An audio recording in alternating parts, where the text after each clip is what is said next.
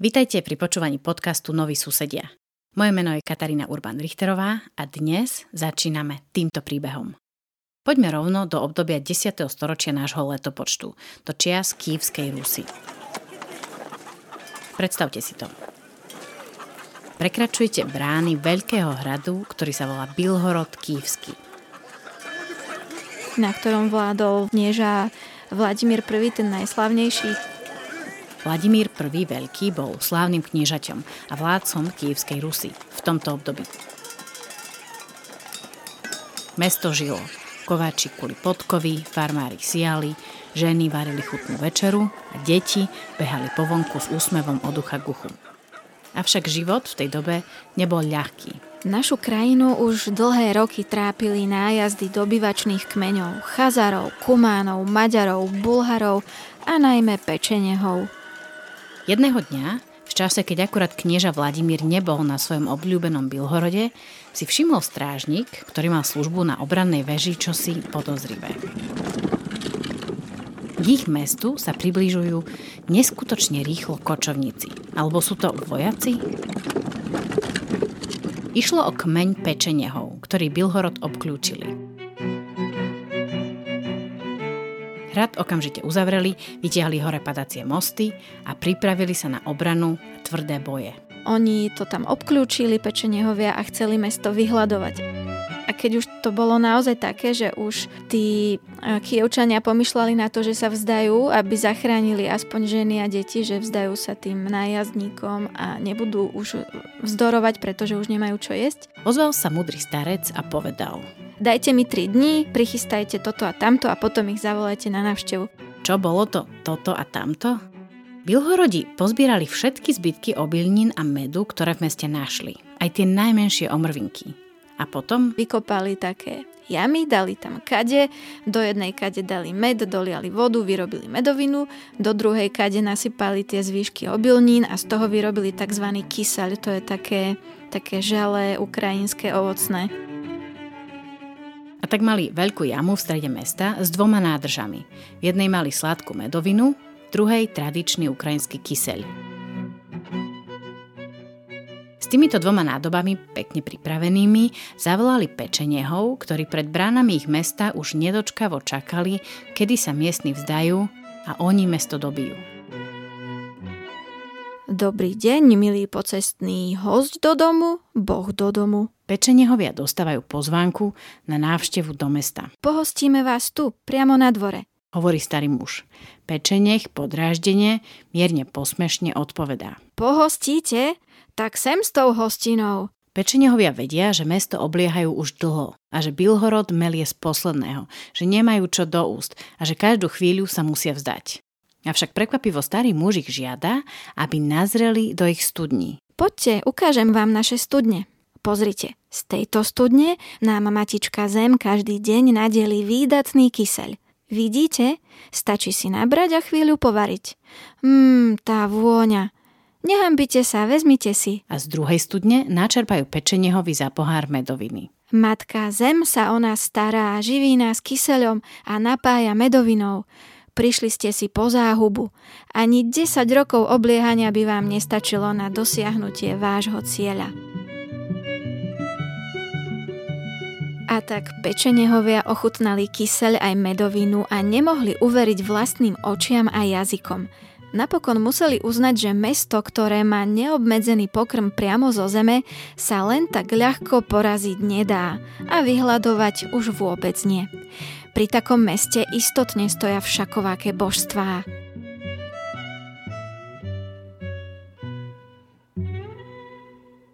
Toto bola ukrajinská povesť Bilhorodský kyseľ, ktorý pre nás prerozprávala redaktorka RTVS z Rádia Junior Rozália Vlásková, ktorá túto povesť zdramatizovala pre reláciu nielen pre deti, ktorá sa volá Bola raz jedna povesť. Pointa tejto legendy je samozrejme to, že aj proti mocnému nepriateľovi sa dá ohradiť a dokonca nad ním vyhrať. Nie silou, ale prefikanosťou, múdrosťou a odvahou. A samozrejme nie je to jediná známa ukrajinská legenda тоже на Украине какая-то, э, какой-то герой или легенда. На ukrajinské legendy sa opäť spýtam etnografky, kandidátky vied z Charkiva, Valentíny Suško, ktorú ste počuli aj v minulej epizóde. Э, Ak sa na ulici spýtate na nášho veľkého slovenského hrdinu, väčšina ľudí vám povie o Jurajovi Janošikovi. V tom istom čase, ako žil Janošik, žil aj Oleksa Dovbuš. Spravodlivosť bral do svojich rúk, Dráby s ním mali veľa práce a pred vyše 270 rokmi jeho život predčasne ukončila guľka do chrbta. Про украинского Робин Гуда да, у нас, конечно, есть. Это рассказы про Олексу Довбуша. Samozrejme, aj my máme ukrajinského Robina Hooda. Sú to príbehy o Oleksovi Dovbušovi. Okrem ukrajinského Janošika Oleksa Dovbuša majú Ukrajinci ako svojho veľkého hrdinu Kozáka respektíve kozákov. No sám kozák, on uh, все равно... Uh... Kozáci sú tu už mnoho storočí, ale pred približne 300 rokmi sme ich začali vnímať ako hrdinov a spájajú sa s nimi všetky ukrajinské legendy. Kozák vo všeobecnosti je univerzálny hrdina. Väčšinou nemá konkrétne meno. V čase Sovietskeho zväzu dokonca vznikol animovaný seriál Kozáci, kde kreslené postavičky, traja kozáci, veľké tmavé fúzy, brucha, červené nohavice, hrajú hokej a futbal. Vária spolu jedlo, ale aj nadvezujú priateľstva s mimozemšťanmi. Bijú sa s obrami, hrajú sa a zabávajú. Všetko samozrejme s humorom, odľahčenie, správené pre deti.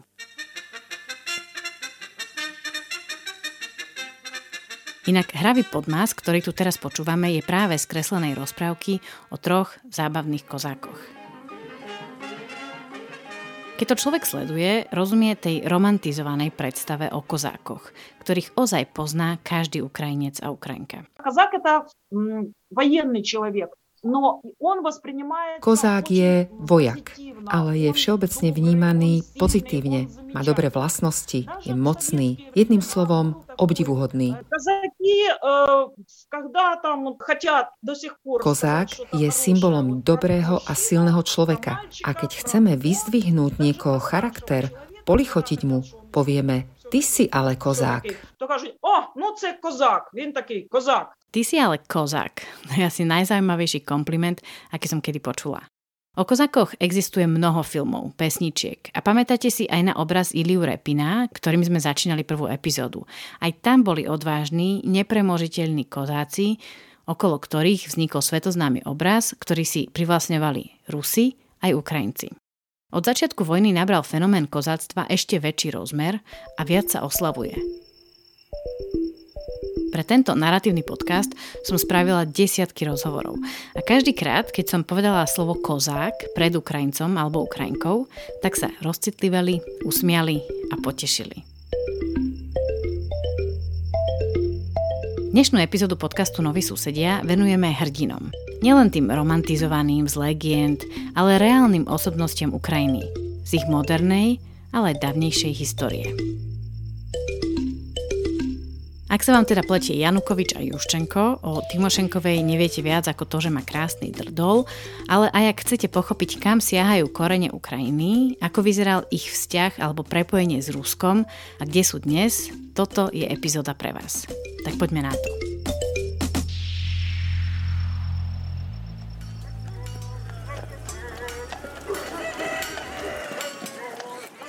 Áno, začíname s históriou v tom istom období, ako sme začínali dnešnú legendu. Ide o obdobie Kievskej Rusy, čo je zhruba 9. 10. storočie nášho letopočtu. Je to prvý e, štátny útvar východných Slovanov. Len na porovnanie, na území Slovenska je toto obdobie Veľkej Moravy a Svetopluka ale aj najazdov rôznych kmeňov a kniežat. A postupne sa Slovensko stáva súčasťou Uhorska. Tak toľko časové zaradenie, poďme späť do ukrajinskej histórie. V tejto dobe 9. storočia sa začínajú východní Slovania prvýkrát zoskupovať do ich prvého štátneho útvaru Kývskej Rusy. Bola to krajina, ktorá čulo obchodovala a mala čulé vzťahy s Európou. Cery kývských kniežat sa vydávali na európske tróny a tak ďalej, dokonca do Francúzska. S históriou mi bude dnes pomáhať docent Michal Šmigel. Historik z katedry histórie Filozofickej fakulty Univerzity Mateja Balobanskej Bystrici.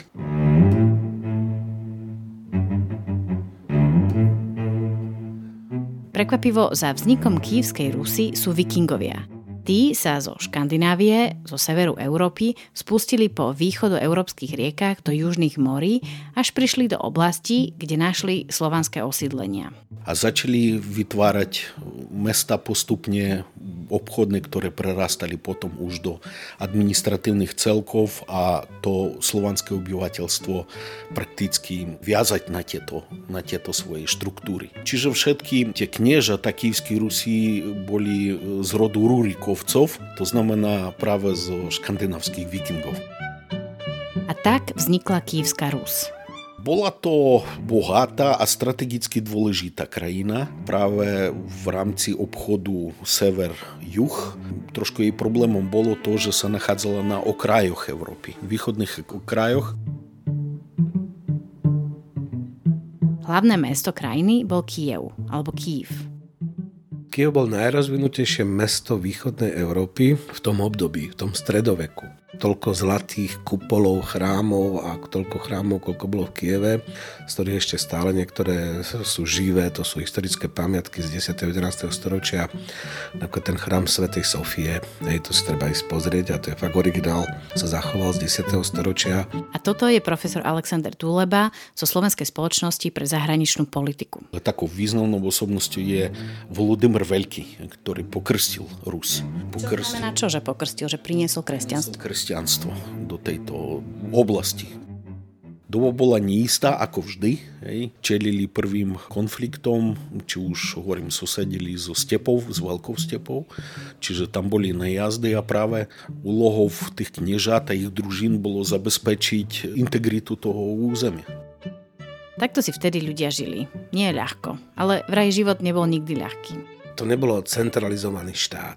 Oni mali ten systém kniežatstiev, to znamená, že každý syn toho kniežaťa dostal potom nejaký zem keď už bolo 200 tých kniežat, ktorí mali akože nejak zdedili nejaké údely, tak sa stretávali na nejakom fóre, kde sa vlastne dohadovali, že čo bude, čo budú robiť. Čiže to bolo podobne, potom to aj Poliaci prevzali takú tradíciu tých sejmov, ale to je vlastne parlamentarizmus svojím spôsobom.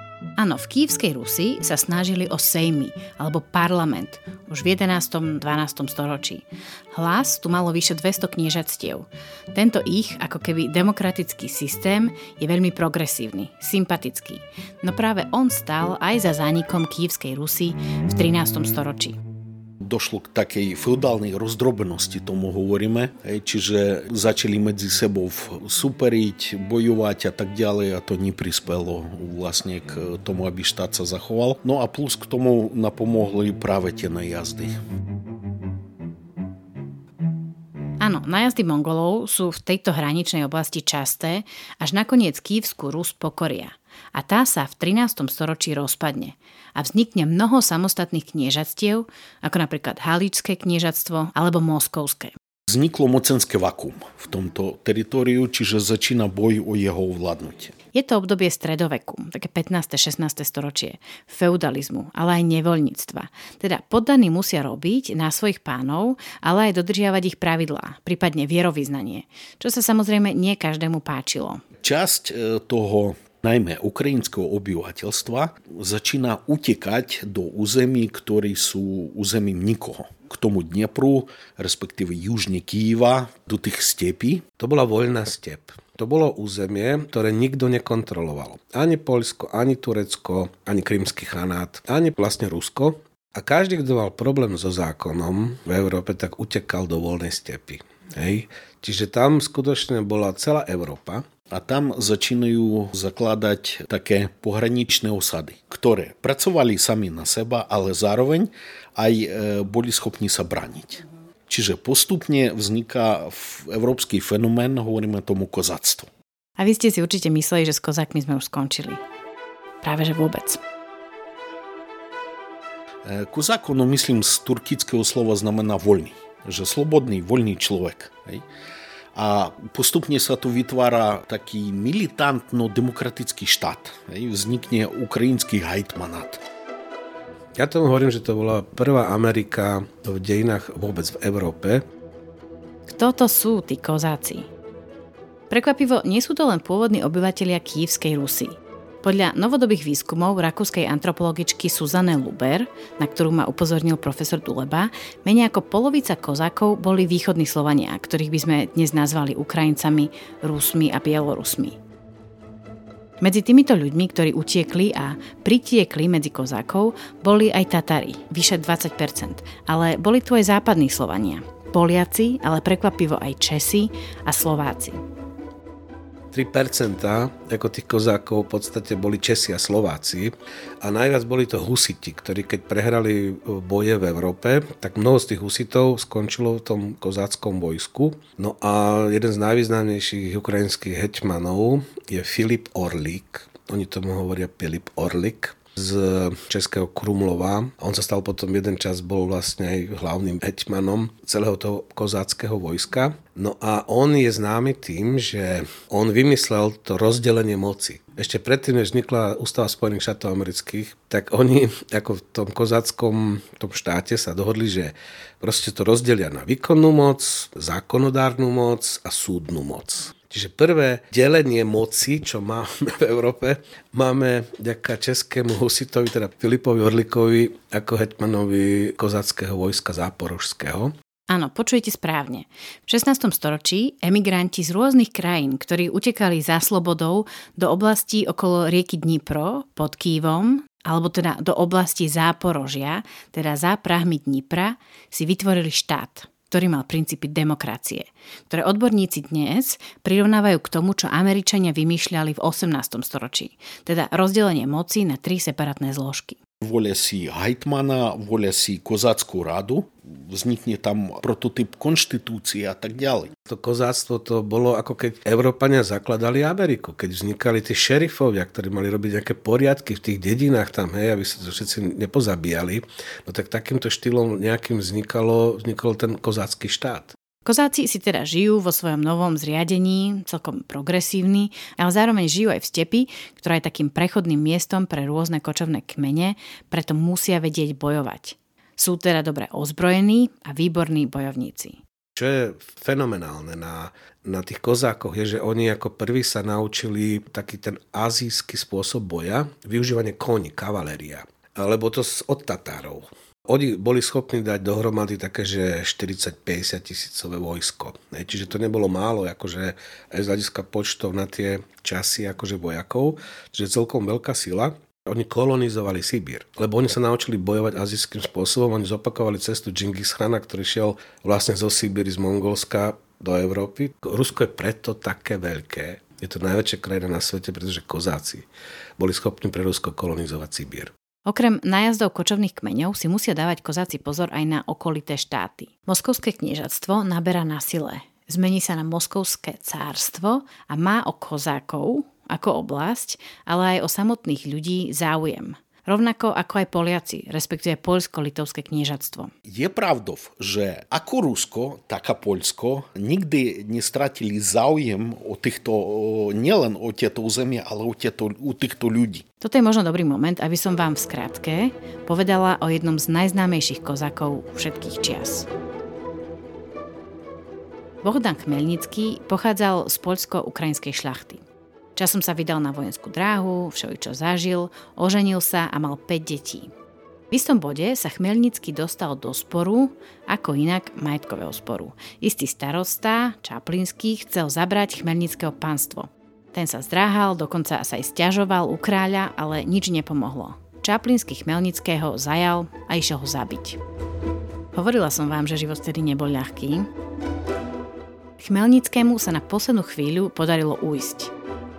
A kam sa má schovať, ak vysoko postavený politik, ktorý má konexie až na kráľovskom dvore, ho náňa?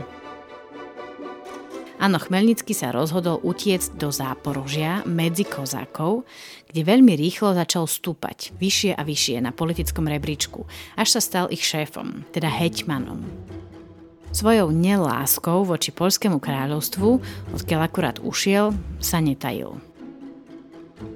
Viackrát proti ním Poliakom kozáci bojovali.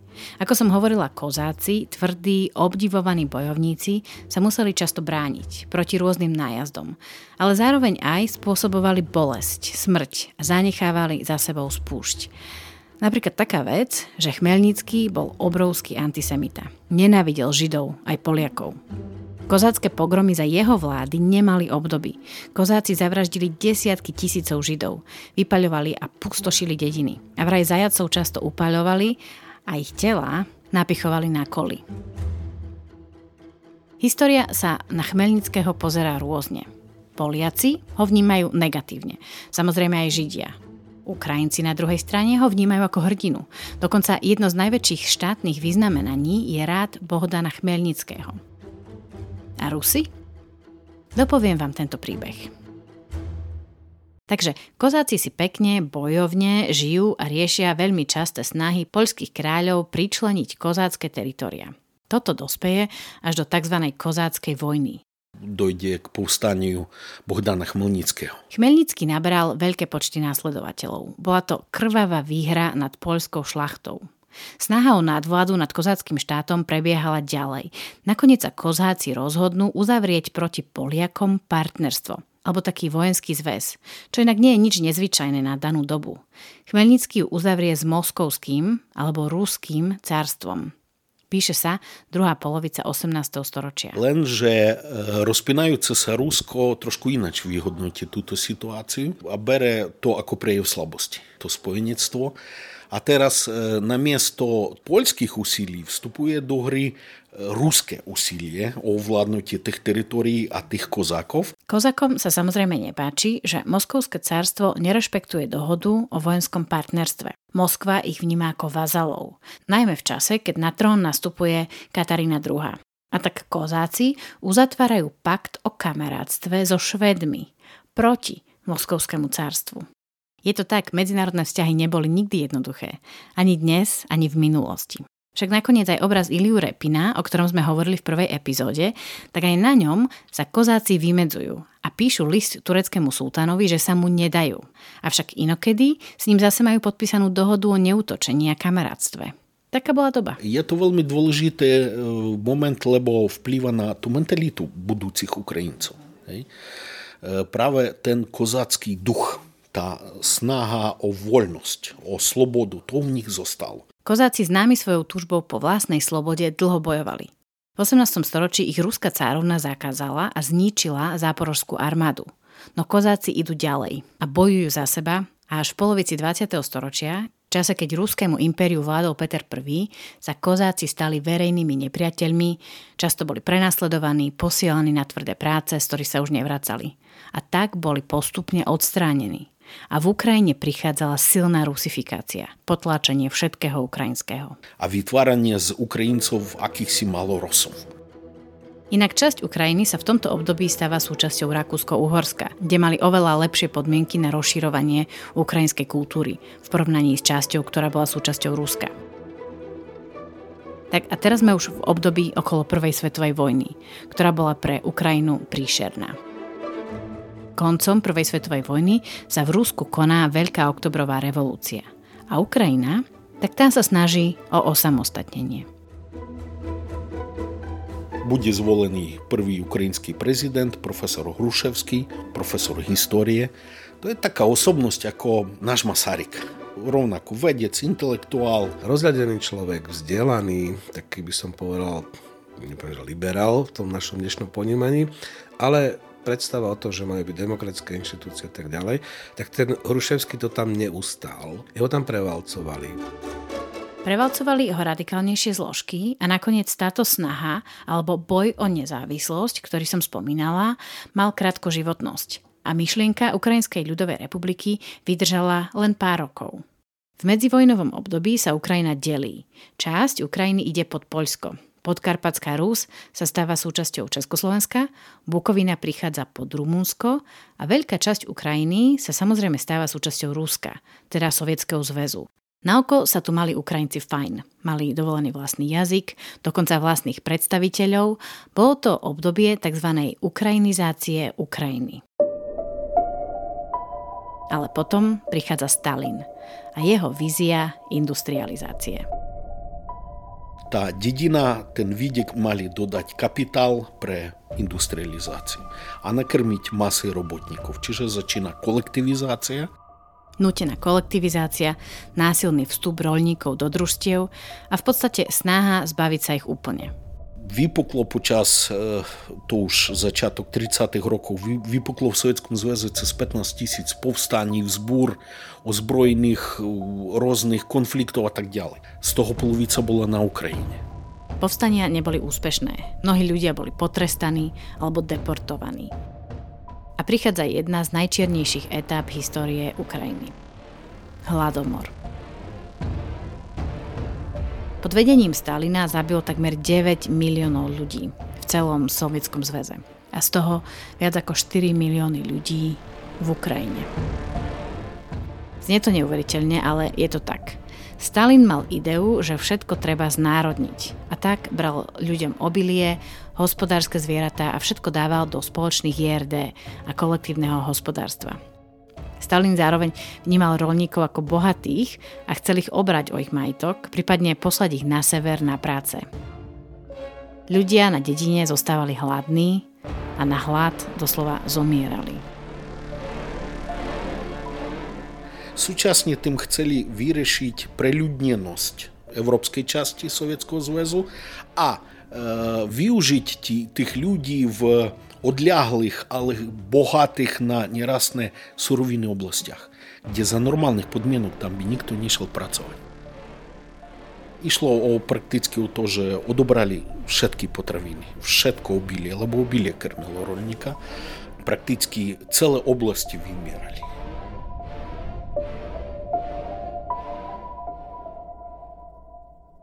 Hladomor, respektíve táto genocída na Ukrajine je téma, ktorá sa vyskytla počas mnohých mojich rozhovorov.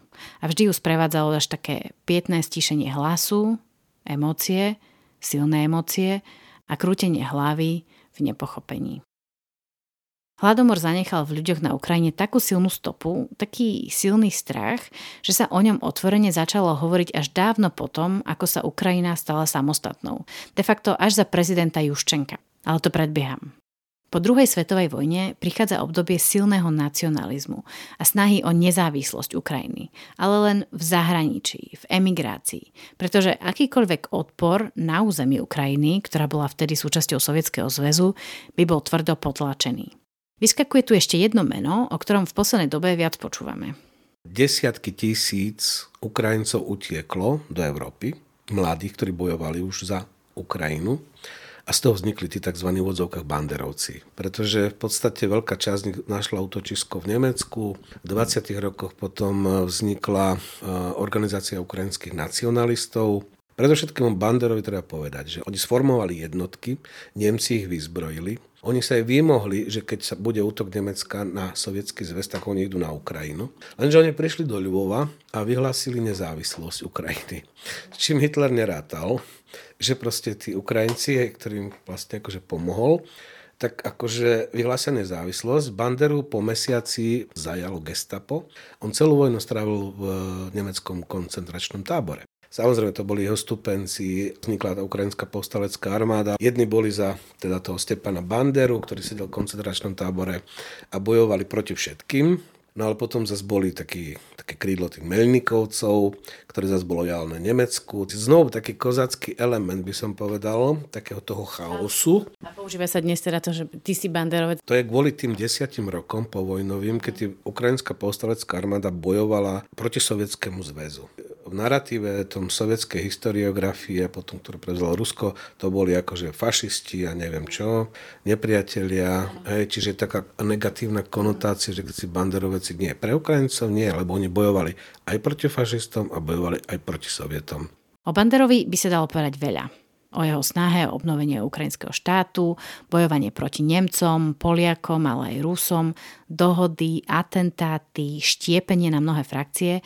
Možno dáme k tomu nejaký bonus, ale teraz poďme ďalej končí druhá svetová vojna. Ukrajina patrila medzi okupované územia. Hej? Množstvo ľudí bolo vyvezených na práce do Nemecka. Ono, v zásade, tí Ukrajinci, ktorí zažili tie stalinské zločiny, ten teror a genocídu doslova, keď prichádzali Nemci, oni ich vítali. Oni hovorili, že nič horšie už byť nemôže. ale veľmi rýchlo tí etnickí Ukrajinci vytrzeli, videli, čo robia Nemci s Židmi, videli, ako Nemci odvlikajú na práce do Tretej ríše mládež ukrajinsku, vyvážajú potraviny, dokonca aj černozemy vyvážali v druhej svetovej vojne Ukrajinu oslobodili sovietské vojska. Oslobodzovali ju teda aj Rusi, aj Ukrajinci. A inak vraj minimálne polovica osloboditeľov Československa z druhej svetovej vojny boli sovietskí vojaci a veľká časť z nich z Ukrajiny. Ukrajina je teda jednou z 15 krajín Sovietskeho zväzu a bola jeho súčasťou viac ako 60 rokov. E, nasledovala ďalšia rusifikácia tvrdá rusifikácia, ktorá pokračovala niekoľko desať ročí do rozpadu Sovietskeho zväzu, veď e, na konci 90. v Kýve ste nepočuli ukrajinskú reč. Hej? Všetky univerzity, školy hlavné fungovali v rušine, armáda v rušine. Na jednej strane počúvame o tom, že v Ukrajine zavládla silná rusifikácia. Avšak, keď sa pozrieme na ekonomiku... Ukrajina vládla Sovietskému zväzu čom, povedzte? No v tom, že v podstate Chruščov, Brežnev, Černík od smrti Stalina vlastne Ukrajinci vládli Sovietskému zväzu. Hej? A prečo sa tak stalo? Lebo sa druhýkrát v ukrajinských dejinách a v tom istom priestore zopakoval fenomén Ameriky, melting pot. Už sovietský melting pot tak ako bol kozácky, vtedy, keď všetci utekali z Európy, tak tam v 20. rokoch sa začal boom metalurgického priemyslu, lebo tam máte všetko čierne uhlie, železnú rudu, všetko máte pokope pol, Mendelejové tabuľky je tam, nič nemusíte voziť. Hej, čiže to bolo úplne ideálne pre rozvoj metalurgického priemyslu. Keď prišli sovieti po tej revolúcii, tak tam stamade začala industrializácia Sovietskeho zväzu. Stalin tomu hovoril, že to je železný pilier Sovietskeho zväzu. Tam sa prichádzalo za prácou z celého Sovietskeho zväzu. Tam prichádzali zase zo Strednej Ázie, z Pobaltia, aj Rusi, samozrejme Ukrajinci. Tam boli najlepšie platy vlastne v Sovietskom zväze. Kozmický priemysel, potom, ja neviem, Charkov, strojárenstvo, takisto letecký Antonovi, vlastne lietadla, je to, to je Charkov. Čiže Čiže to bolo také srdce. A hlavou celého Sovietskeho zväzu bola samozrejme Moskva. Preto napríklad aj Chruščov, hoď nebol etnický Ukrajinec, ale aj mnohí iní, najprv spravili kariéru vo východnej Ukrajine a odtiaľ už mali jasný kariérny postup do Moskvy. Ukrajina si teda pekne, alebo menej pekne, žije ako súčasť Sovietskeho zväzu. Áno, možno bola srdcom, tým ekonomickým srdcom z SSR, ale národnostné práva, používanie ukrajinského jazyka v školách alebo v zamestnaní nebolo pre Ukrajinu samozrejmosťou. A to teda nehovorím ani o náboženskej slobode alebo slobode slova a podobne. Potom koncom 80. rokov prichádza do Európy taký závan slobody. Československu v novembri 1989 tisícky ľudí protestujú a volajú po odstránení komunistického režimu. Pokojne, nenásilne, počas tzv. zamatovej revolúcie. A rok na to prišiel tento závan, alebo atmosféra, pocit slobody aj na Ukrajinu. A začali prvé protesty za jej nezávislosť. Vyšli do ulic študenti v Kieve, vytvorili na Majdane študentské doslova mestečko, kde protestovali.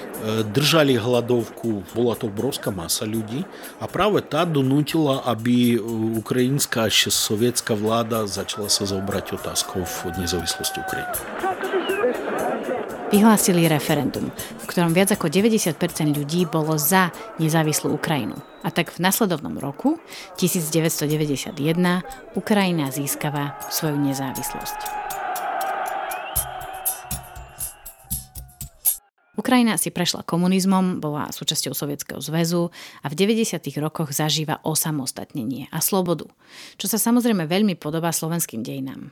Rovnako ako na Slovensku boli 90. roky na Ukrajine komplikované. Problémy v ekonomike, obrovská korupcia, mafie, všetko možné privatizácia samozrejme a s tým všetko prešli rovnakými problémami. Avšak ukrajinská cesta históriou sa vyvíjala trochu inak ako v iných postsovietských krajinách. Nepodarilo sa tam niekomu sústrediť moc, ako dokázal Lukašenko e, v Bielorusku. A ono sa to nestalo e, kvôli tomu, že tam vznikli také silné oligarchické skupiny, ktoré vzájomne vlastne sa kontrolovali a súťažili. Samozrejme, z pohľadu demokracie to bolo zlé. Čiže nemali ste súťaž transparentných politických strán, politických programov, ale mali ste súťaž oligarchických skupín. Ale pozitívnym výsledkom toho bolo, že oni, každá z tých skupín si financovala nejaké médiá, takže tam bola konkurencia médií. Bol tam, nehovorím, že demokratický, ale plurálny priestor, ktorý vlastne pripravil tú Ukrajinu aj tú verejnosť na trošku iný postoj k politike. V Ukrajine môžete slobodne diskutovať a tí politici vám musia odpovedať. Áno, počujete správne. Ukrajina v 90. rokoch bola krajinou oligarchov, korupcie, ale aj mnohých médií, a teda veľkej rôznorodosti informácií. Vďaka čomu Ukrajinci a Ukrajinky vedeli viac kriticky sledovať politikov, ale sa aj angažovať. Za 20 rokov dve revolúcie. V tomto sú oni takí trošku aj výnimočné porovnaní s nami, lebo oni skutočne sa vedia zmobilizovať Áno, Ukrajinci sa vedia zmobilizovať a v 90. rokoch si prechádzajú podobnými začiatočníckými chybami ako iné demokracie. Len e, ich problém zase bol v tom, že to sa naťahlo. Hej? Prakticky až keď e, na Ukrajine neprichádzajú noví politici. Kto sú títo noví politici?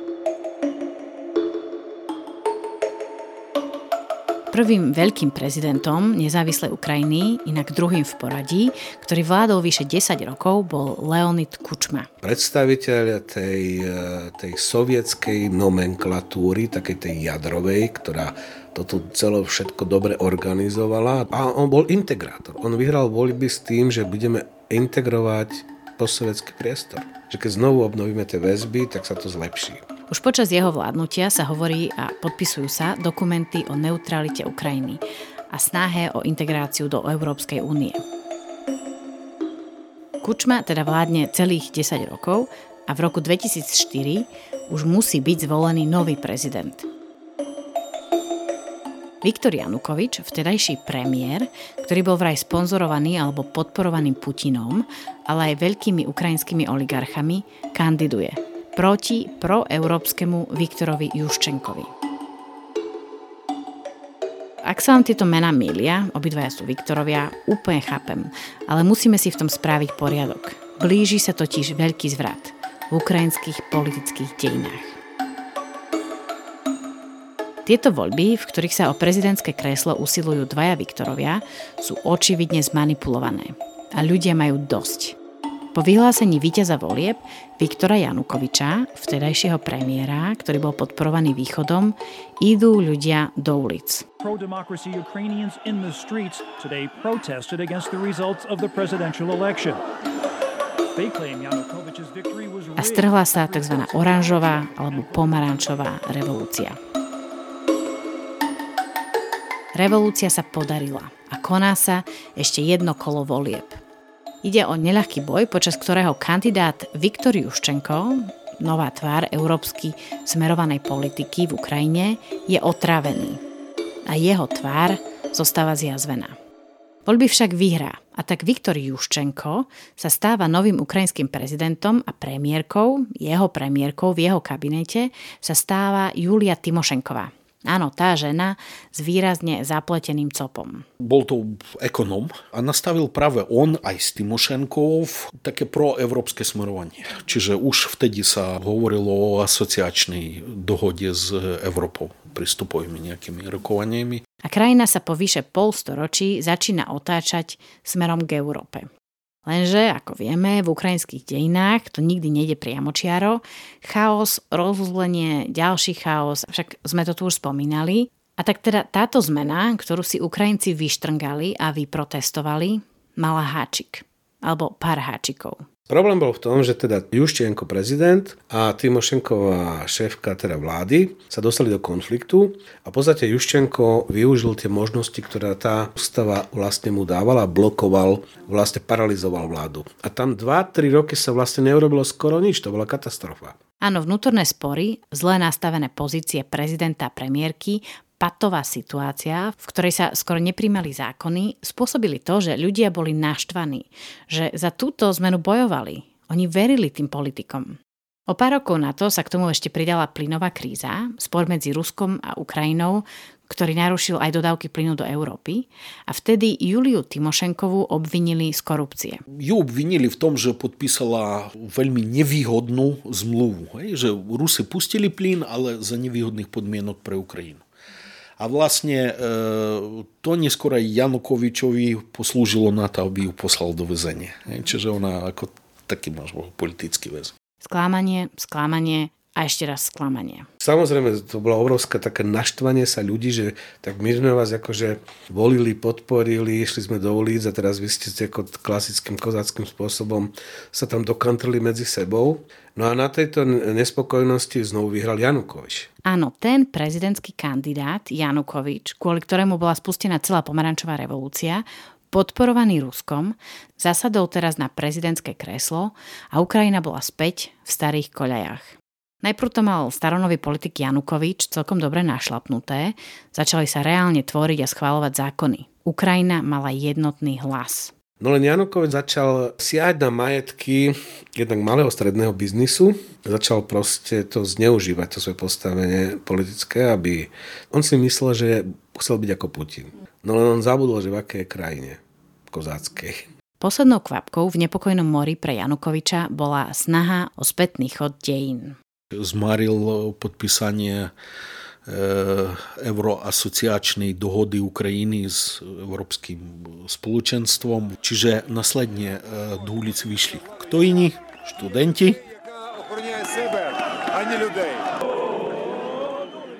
Keďže ich rozohnali silov, tak potom išli do ulic už ich aj rodičia.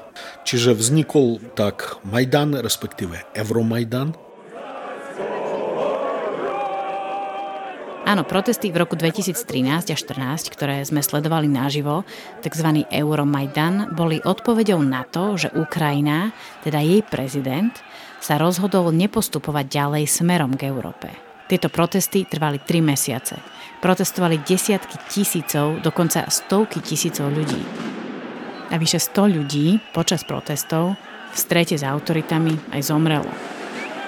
Nakoniec protestujúci vyštvali Viktora Janukoviča z krajiny a boli vyhlásené nové voľby. Uh, Groteskné, ale aj bolestivé boli pohľady na nepoznané bohatstvo Viktora Janukoviča, ktorý opúšťal palác s pozlátenými doplnkami, s veľkými parkami, kde boli vily, tenisové kurty, boxovacia arena, sauna, exotické zvieratá v súkromnej zoologickej záhrade v krajine, kde v danej dobe viac ako 28% ľudí žilo na alebo pod hranicou chudoby. A ako sa tak ľudia chodili pozerať do tohto Disneylandu hrôzy, Rusko anexovalo Krym a zároveň sa spustili silné boje na východe Ukrajiny, kde v oblastiach Donetsk a Luhansk boli vyhlásené ľudové republiky republiky, ktoré boli odlúčené od Ukrajiny. Zhrozenie, silné boje v daných oblastiach, tisícky mŕtvych a ľudia na Ukrajine sa ešte viac prepadávajú do chudoby. No život na Ukrajine musí ísť ďalej a blížia sa ďalšie voľby, ktoré priniesli Ukrajine nového prezidenta, Petra Porošenka, ktorý dostal takú podporu, ako ešte žiaden prezident v samostatnej Ukrajiny. Porošenko bol tiež dlhodobo bol v týchto úradných štruktúrach, on pôsobil ako minister a tak ďalej. Bol ekonóm, úspešný podnikateľ, má fabriku s cukrikami. Inak volali ho aj čokoládovým kráľom. Petro Porošenko pokračoval v proeurópskom smerovaní a začal dekomunizovať Ukrajinu. Napríklad aj tým, že otvoril archívy tajnej služby. Petro Porošenko urobil pre Ukrajinu veľmi veľa. Konečne začala fungovať vláda, ktorá začala robiť reformy, začali plniť tú asociačnú dohodu. A dokázal stabilizovať aj ten konflikt na Donbase, získať čas na to, aby vlastne uh, začal formovať už tú modernú, podľa vzoru na tú armádu ukrajinskú. Dokonca Ukrajina získala bezvízový režim, ľudia mohli ísť pracovať do Európy voľne, vrátiť sa, čiže kapitál smeroval na Ukrajinu. Ja si dovolím tvrdiť, že Ukrajina to mala, poviem to tak, veľmi dobre našľapnúť počas Porošenka. Až následne... Až následne sa opäť ukázala stará dobrá korupcia aj pri Petrovi Porošenkovi. Porošenkovi dokázali zneužívanie moci vo vlastný prospech. Totiž ako podnikateľ mal napríklad v prevádzke tovareň na výrobu čokoládok v Rusku. Aj v čase, keď bola Ukrajina s Ruskom v otvorenom konflikte pre Krym, Donetsk a Luhansk. A to už mu Ukrajinci nevedeli odpustiť. A tak znovu prichádza sklamanie na Ukrajine, nedôvera v politiku a politikov a volanie po zmene. Že teda niekoho nového, niekoho úplného začiatočníka, niekoho, kto nemal nejaké spojenia s, vlastne s tým predchádzajúcim vývojom. Izvinite, tak skať. No, to labis, dá. A tak v roku 2019 kandiduje na post prezidenta okrem Petra Porošenka a Julii Timošenkovej, ostrielaných politikov, ktorí majú pošramotenú povesť korupciou, herec a komik, populárny z televíznych obrazoviek. Volodymyr Zelenský, okrem takýchto komických čísiel, napísal a vystupoval aj v satiristickom politickom seriáli o učiteľovi, ktorý išiel do politiky, aby vyhubil korupciu. Seriál Služobník ľudu sa stal hitom a prekvapivo predlohou pre realitu, keď Zelenský ohlásil svoju kandidatúru na prezidenta. Inak Volodymyr Zelenský je vyštudovaný právnik, šéf produkčnej firmy Kvartál 95, pochádza z juhovýchodnej Ukrajiny, z rodiny, kde hovorili najmä po rusky. Čakajú na vás na NSK Olympii. Zelenského kampaň bola vraj mierne populistická, alebo dokonca taká trampovská. Ale vyhral majú no obrovský mandát, hej, čak získal cez 70% v druhom kole ako hlasov, čiže veľké očakávania. Jeho strana to je, to je niečo ako Oľano u nás. To sú nováčikovia v politike, ktorým dali možnosť tuto poď hej, a zvezeš sa na mandáte Zelenského, lebo je populárny a ideš do politiky. No. Takže neskúsení ľudia, čiže veľa chyb urobili, to áno. Preferencie začali klesať. Na rozdiel od tých predchodcov žiadne teda korupčné škandály, osobne on, alebo to najbližšie to tam preukázané nebolo. Ale ako taká rozpačitá správa tých vecí verejných bola. Výborne po, posunuli sa v digitalizácii. Skutočne Ukrajina dneska pred nami v digitalizácii. Počas prvých dvoch rokov zelenského vlády a mierne neskúsených politikov začal v ukrajinskej politike opäť taký mierny chaos, taký ukrajinský chaos. A ľudia sa začali pomaly obzerať, aj smerom do opozície, na to, komu dajú svoju dôveru v najbližších voľbách. Prezidentovi Zelenskému začínajú klesať preferencie. Avšak potom prišiel 24. február 2022, keď Rusko zautočilo celoplošne na Ukrajinu a Zelenský sa stal ukrajinským hrdinom. Hlava ofisu prezidenta tut, premiér-minister Šmigaľ tut, Podoliak tut, prezident tut. Vsi tut. Jednoducho neutiekol. On sa postavil. Aj keď mu ponúkali vtedy, že Američania prvý či druhý deň vojny, že teda ho zabezpečia odvoz, on povedal, že potrebuje muníciu a nie odvoz.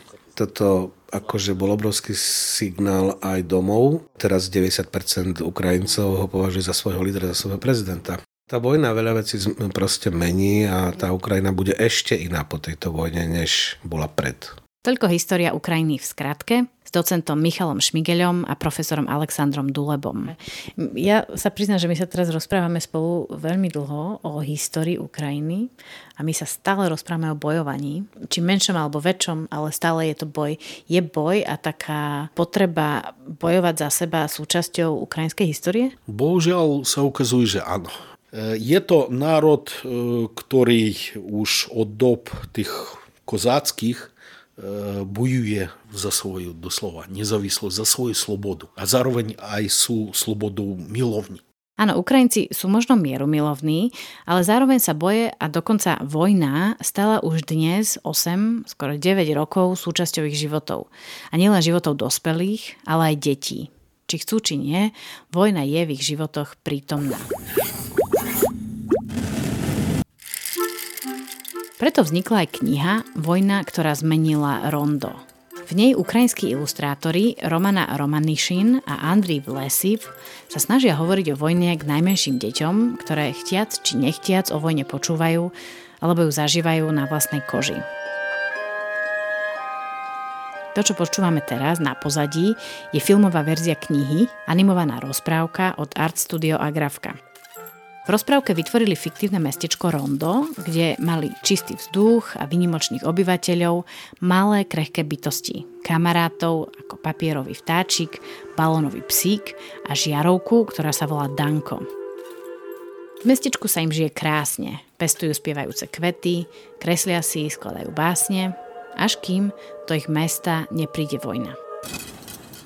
Ono to explicitne nehovorí o vojne na Donbase, ale tá kniha ako keby bola vytvorená preto, že začala vojna na Donbase a tá dvojica ilustrátorov vlastne si všimla, že veľa rodičov má dilemu, ako deťom vysvetliť, že beží vojna, ako, im, ako sa s nimi o tom rozprávať, ako im to povedať. Toto je novinár, šéf zahraničného spravodajstva denníka N, Mirek Toda, ktorého ste počuli už aj v prvej epizóde nášho podcastu. Tak oni urobili veľmi peknú knihu pre deti, a ona naozaj pekne ilustruje, ako sa zmení to mesto. Vlastne keď si listujete tú knihu, tak ona je na začiatku taká žiarivá, pestrofarebná a potom keď listujete, tak zrazu to stmavne, príde tam taká noc tma s tými tankami.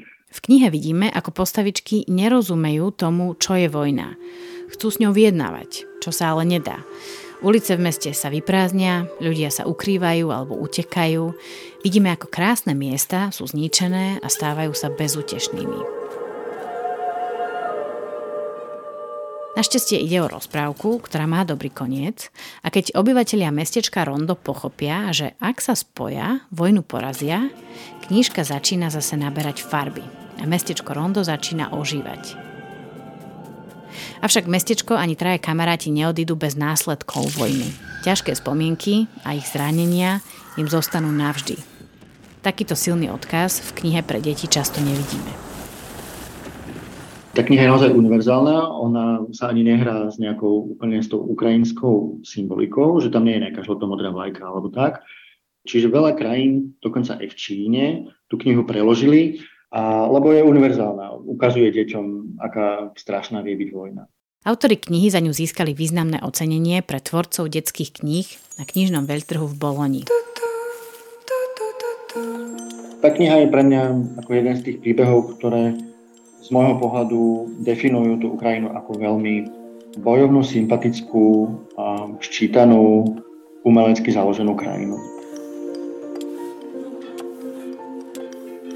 Keď som sa pýtala historika docenta Šmigeľa na to, či sú Ukrajinci a Ukrajinky na vojnu zvyknutí, či je vojna súčasťou ich DNA, on odpovedal, že nie. A doplnil toto. Oni nie sú vojaci. Hej. Oni skôr mieromilovní a slobodu. Majú radi slobodu. Ale možno to, čo neuvedomujeme, že tá vojna Ruska proti Ukrajine začala nie 24. februára, hej. ona len prerastla do aktívnej fázy, ale začala v roku 2014. A hlavne tá neistá budúcnosť, veď pred vojnou samotní Ukrajinci hovorili, už nech vypukne. Lebo takto žiť sa nedá. Oni už žili tých 8 rokov na päti. Dôvod, prečo sa pýtam na takéto témy, je následovný. Люди стоять на цей от бедер, називається пряник. Toto je moja nová suseda, 15-ročná Uľa z Ukrajiny, o ktorej budete viac počuť v budúcej epizóde. Na našom stretnutí, rozhovore, kam príde aj s jej mamou a kamarátkou, mi ako prvé ukazuje toto video.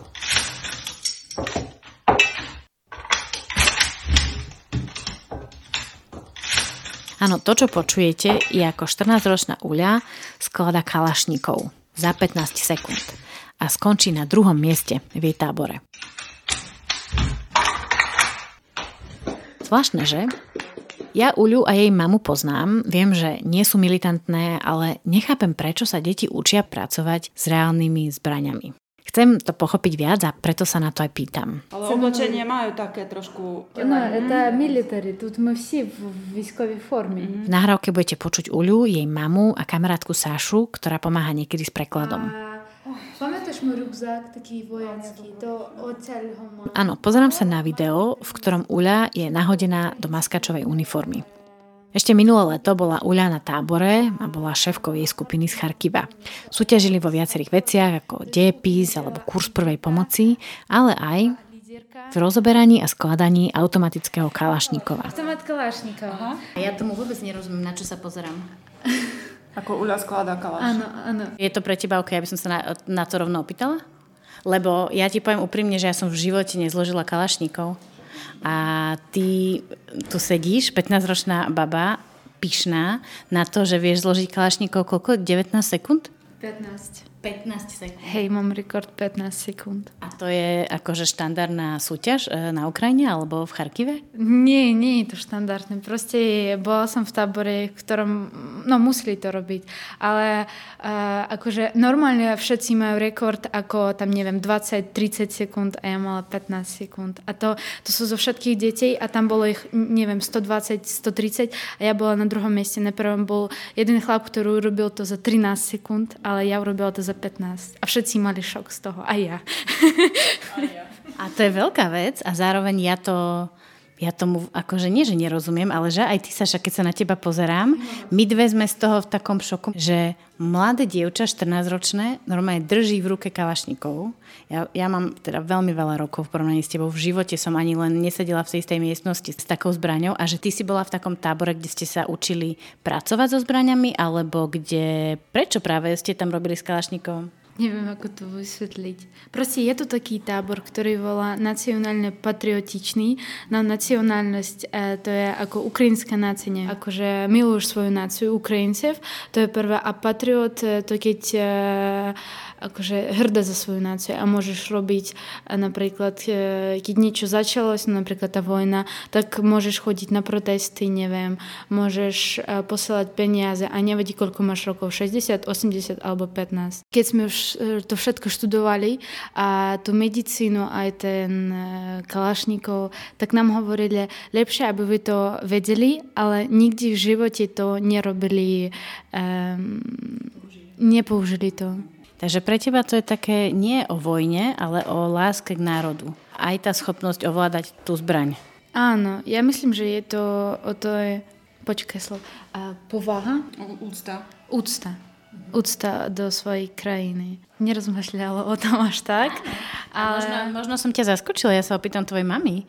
Aké je to pre teba vidieť, že tvoja dcéra bola v takejto súťaži a vie zložiť kalašníkov za 15 sekúnd? Ehm, skúsim hovoriť po slovensku. Tam nie, nie len e, automat Kalašnikova. Ja bola ako učiteľka. Ja učila robiť na rámky.